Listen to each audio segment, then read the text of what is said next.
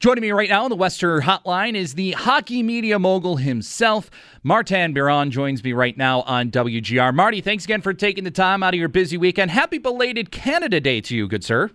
And well, happy belated Canada Day to you as well. Happy early Fourth of July, and uh, I think you got Elliotte Friedman coming on later. So I do. I would suggest he's the mogul, he's the insider. I would just uh, kind of tag along with these these people. I will. I, I mean, you you are the the OG hockey media mogul, Marty. We we coined that phrase for you. I mean geez, what was it, three years ago now with that that uh, super lucrative open. It was a great open, and I wish we still had it because I would play it every time you join the show. But it is what it is. Uh, maybe I'll ask upper management if we can bring back that open at some point for you.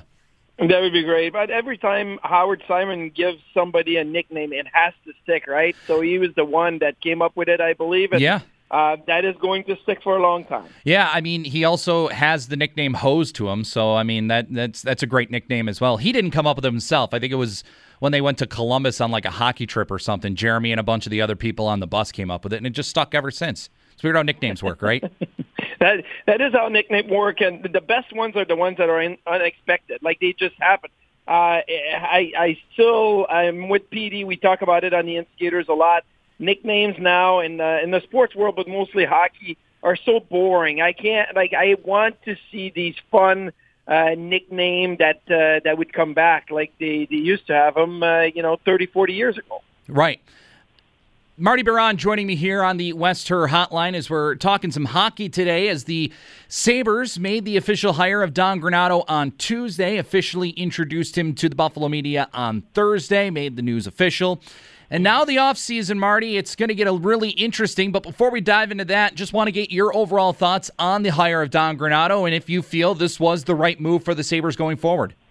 Absolutely. I thought there was only two options moving forward. One was Don Granato, and, and when he was moved to the interim coach of the Sabres after the firing of Ralph Krueger, I thought this is only to finish the season, reset in the offseason, and let's see what the Sabres and Kevyn Adams will do for the upcoming year. Uh, then I watched the Sabres, first of all, in practice, uh, but also in games, and, and there was so much to like with how Don Granato uh, would push the guys in practice. The pace was better. They didn't practice a whole lot, but you could see a big difference. And most importantly, the system that uh, that he played with, uh, it, it looked like an NHL team. Uh, the positioning was good, and then you you know you see the uh, the turnaround in the year that Rasmus Dahlin had, that Casey Mittelstadt, Tage Thompson, the young players.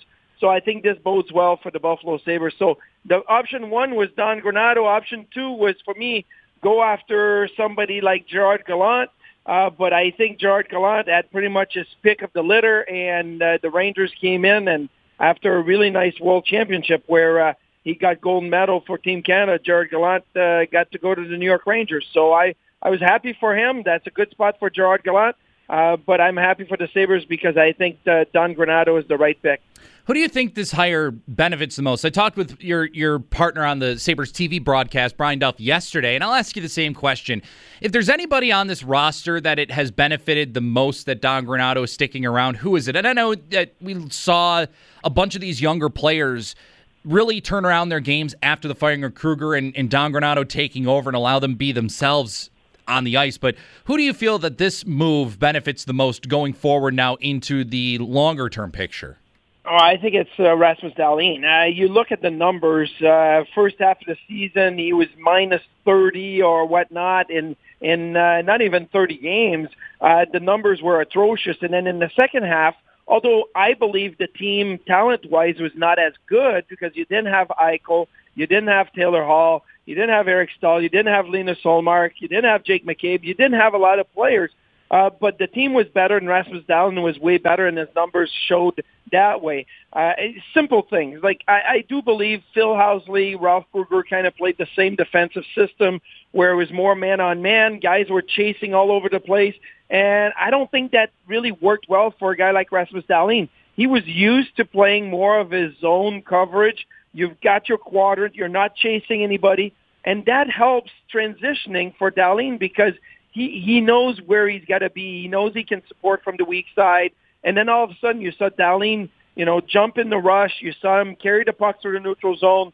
uh, and he didn't have to spend 40, 45 seconds in his own defensive zone and then tired and can't go up the ice. So I think it really benefited uh, Rasmus Dahlin and the way that he uh, that he likes to play and playing to his strengths. Marty Biron joining us here on the Wester Hotline. The Sabres this week introducing Don Granato as the head coach of the Buffalo Sabres, the 20th head coach in franchise history. So now with the head coaching hire out of the way, Marty, what do you believe is next going forward for the Sabres? Is it mainly focusing on the draft and the expansion draft? Is it I, I, mean, I'm sure it's a little bit of everything with also the Jack Eichel move going on, but how do you think Kevyn Adams plays this out here going forward? Could we see a Jack Eichel trade happen before the expansion draft? What do you think happens? Well, I've been on the record saying I don't think Jack Eichel is getting traded uh, this summer. So, I mean, that to me, uh, there's too many obstacles in the way. One is cap hit uh, moving forward. There's not a lot of teams that can afford a $10 million cap hit for five years because the flat, uh, the flat cap, the cap's not going up. The revenues have not been where uh, they wanted to, especially with the pandemic, and it's going to take years to recover. Two, the return has to be unbelievable for for Kevyn Adams to make the trade. So you know, teams have to be willing to uh, to take a you know a flyer and and and and get rid of top end prospects and really good players. So I don't know that that's going to happen. And three is the health of Jack Eichel. So uh, there's too many things in the way. I don't think it's going to happen. But I'm on the minority uh, when it comes to that. You'll talk to Elliotte Friedman, and Elliotte will probably tell you uh, it's uh, it's eminent that a Jack Eichel trade is happening. So um, I don't have any information. These guys have most of the information, but I, I just don't see it happening. But for Kevyn Adams, I think he's got to look at trading players. He's got to look at what will get him the best value. He's got to be able to get prospects. He's got to be able to get NHL players that will make a difference. Um, and you're looking at Sam Reinhart and Rasmus Ristolainen, that probably two of the players that can get you the best return. So that's where you're spending your time right now. You got the coach uh, search done. You you picked your head coach. Now you got to work on the trades and seeing if there's value in any of your players that you may be looking to trade. Um, I I read something somewhere that uh, uh, the Sabres have not talked to Owen Power yet. Why? Because they're set at number one. They don't need to go in and do a deep interview process to see what they're going to do at number one. They have to figure out what else can they do now before expansion draft, before the draft, to be able to maximize the value of something that they would be in the works with uh, with trade. So that that's what I think is the next step. Uh, on the agenda for Kevyn Adams. Speaking of that number one draft, it is kind of interesting because uh, you know, with Owen Power and Matthew Beniers, they're arguably the one two right at the top of the draft. Do you see this any way the Sabres don't take Owen Power and maybe take Matthew Beniers? What are your thoughts on how they approach that number one pick? No, I don't think there's any, in my opinion, uh, after talking to many experts and, and people that do their draft list and have seen those players play uh, at the under 18 or at Michigan or whatnot, um, I think it's Owen Power, number one. Uh, listen, he's not, in my opinion, he's not going to be playing for the Sabres next year. So this is not where you have to draft a guy and bring him into your lineup. And I think long term, I really like a big, strong, steady defenseman like Owen Power. You have Rasmus Dahlin that is more your puck moving up the ice defenseman. You have a young Henri Jokiharju. You have Will Borgen that is more of a stay at home physical. You've got a great you know, great bones on the back end right now, and adding an Owen Power would would solidify that probably for the next seven, eight years, right? So uh, it's not about next season; it's about the long the, the, the long game. But I really believe Owen Power is the guy that uh, uh, that the Sabres would would be uh, benefiting and, and picking this year at number one overall. And then if you can make an Eichel trade or a Reinhart trade or whatnot, and you can get a, another top ten pick, um, then you can look at uh, maybe. Uh, uh, you know, Matt Beniers, although people think he's going to go second overall, but there's a lot of other good talent in the top 10, and that's going to be interesting to see what the Sabres would do with that.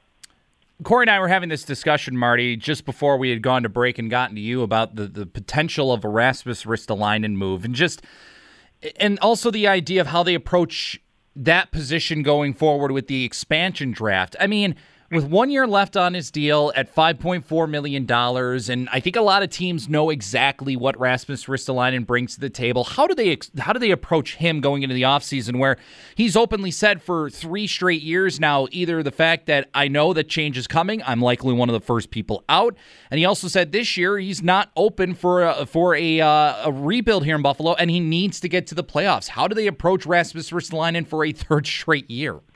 Well, I mean, if you look at the expansion draft, right? So you've got uh, uh, one or two more defensemen uh, that you would like to keep, uh, but you can only protect three. Um, so does that leave Rasmus Ristolainen open? I, I would think not. The problem is if you leave Risto open, you're not getting anything in return. The only thing you're getting is the cap space that you're saving, uh, over $5 million. But I do believe that Rasmus Ristolainen can get you a decent return. So you got to look to trade if your idea was to say, hey, we uh, we want to keep Dahlin, we want to keep Yoki Jokiharju, we want to protect Borgen. Those are the guys you'd think to protect to build for the future. That leaves Risto on the out. I would think that you'd be looking at a trade instead of losing him uh, and not get anything in return. So that's the number one thing. The, the thing with Risto is I believe he's strong. He he can skate. He can be physical. Um, he's got a good shot. He can be, uh, you know, he creates some offense. I just don't think he gets the game and the systems and how to defend um, like he should. I mean, this is not a first or second year defenseman in the National Hockey League uh, and say, oh, he'll learn, he'll learn, he'll learn. By this point, you would think that some of the mistakes in coverage and some of the, at times where he gets lost uh, in the defensive zone should uh, should be remedied. It shouldn't happen anymore. Now, some people are going to say, well, "Yeah, but he's had six coaches. I mean, it's hard for him to be able to to to gather like what he's supposed to do." Uh, but at the same time, some when you get caught in in in your loss in your zone, you usually revert to your internal instincts, and I don't think that his defensive instincts are good at all. So I would I would definitely move on from Risto, and I would build with, like I said, Dahlin, Jokiharju, uh, Samuelsson, Borgen, Owen Power, if you pick him first. Uh, that's what I would be building with on the back end.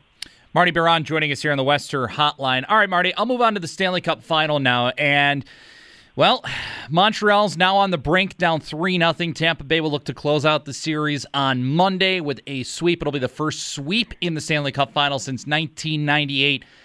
Is Montreal done, Marty?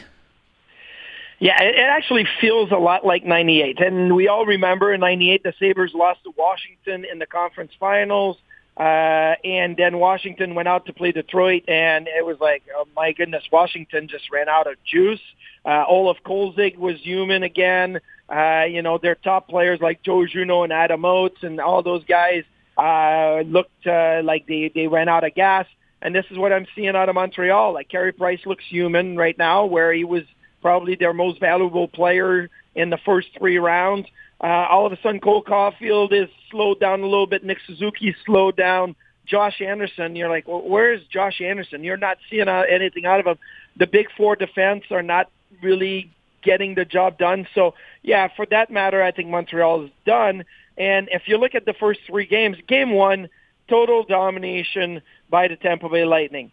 Game two, Montreal dominated the Tampa Bay Lightning and did not win. So that's one that got that you know that slipped away for Montreal. In game three, they made Vasilevskiy look human again. Like he got beat on three clean shots.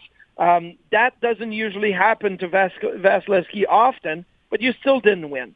So now you look at it, you say, okay, well, we dominated Tampa one game, we lost we, you know, made the other goalie look bad, and he gave bad, gave up bad goals, and we still lost.